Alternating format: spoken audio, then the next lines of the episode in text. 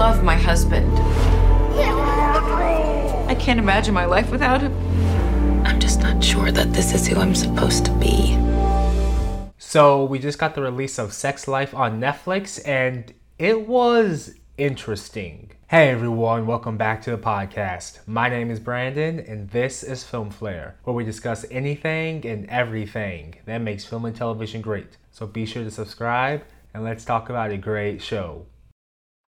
Now, this show follows a suburban housewife, mother of two, who takes a fantasy filled trip down memory lane that sets her perfect present day life on a collision course with her roller coaster wildlife past as she spirals out of control trying to balance her sex and her life. The show is based on a memoir, 44 chapters about four men by B.B. Easton, and it was adapted to the screen by Stacy Rukeyser, who also served as executive producer on Unreal, another show about somewhat similar topics that I also enjoyed from 2015.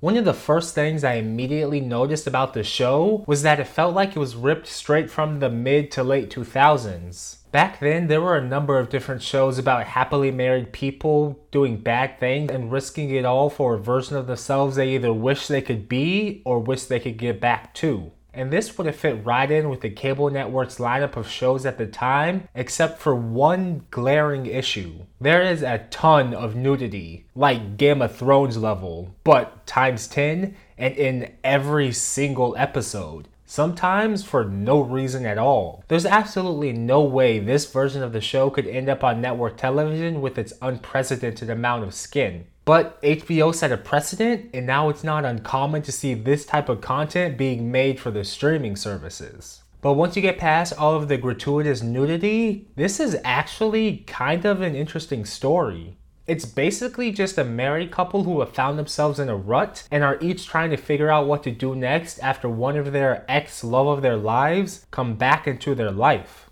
And rather than just talking about things like grown adults or doing any number of reasonable steps, almost every character in the show makes the wrong decision at nearly every turn. Who the fuck are you?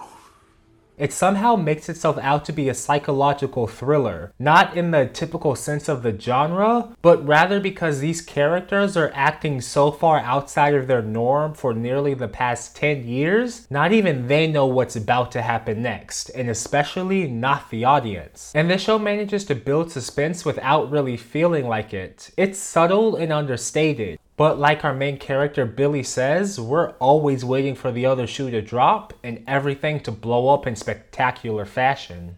I've seen a lot of shit shows in my life. But what you've been doing, that is some next level shit show shit. One of the biggest bright spots for the show was Sarah Shahi in the lead as Billy. The story really relied heavily on her to carry it all the way through, and she did so nearly flawlessly. From playing the graduate college girl with zero cares in the world to the postpartum mother questioning everything about her life to everything in between. There was a lot for her to both do and be in the show, and the strength of her emotional performances over the entire range was really incredible to watch. And this story is almost just as much as Billy's husband Cooper as it is about Billy. And I thought Mike Vogel did a really good job in the role as well especially in the first few episodes where the audience really didn't know where his mindset was or what he was about to do next. Unfortunately, his performance did seem to fall off just a bit for me towards the back half of the show, but that was really more of a byproduct of the writing rather than the actor himself. And while the writing overall was pretty good, I did have a few problems with it here and there throughout the season. Mostly with the dialogue, which left a lot to be desired.